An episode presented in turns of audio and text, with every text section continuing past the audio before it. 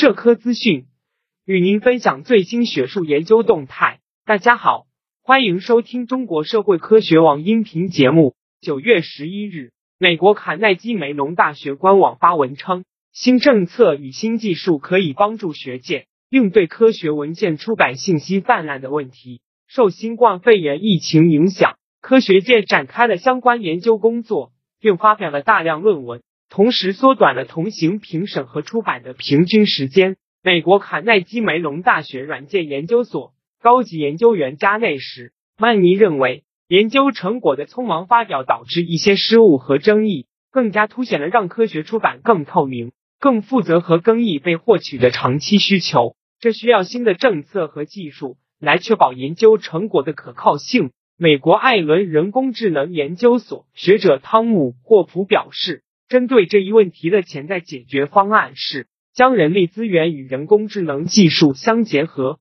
并对人类知识库的几何级扩张。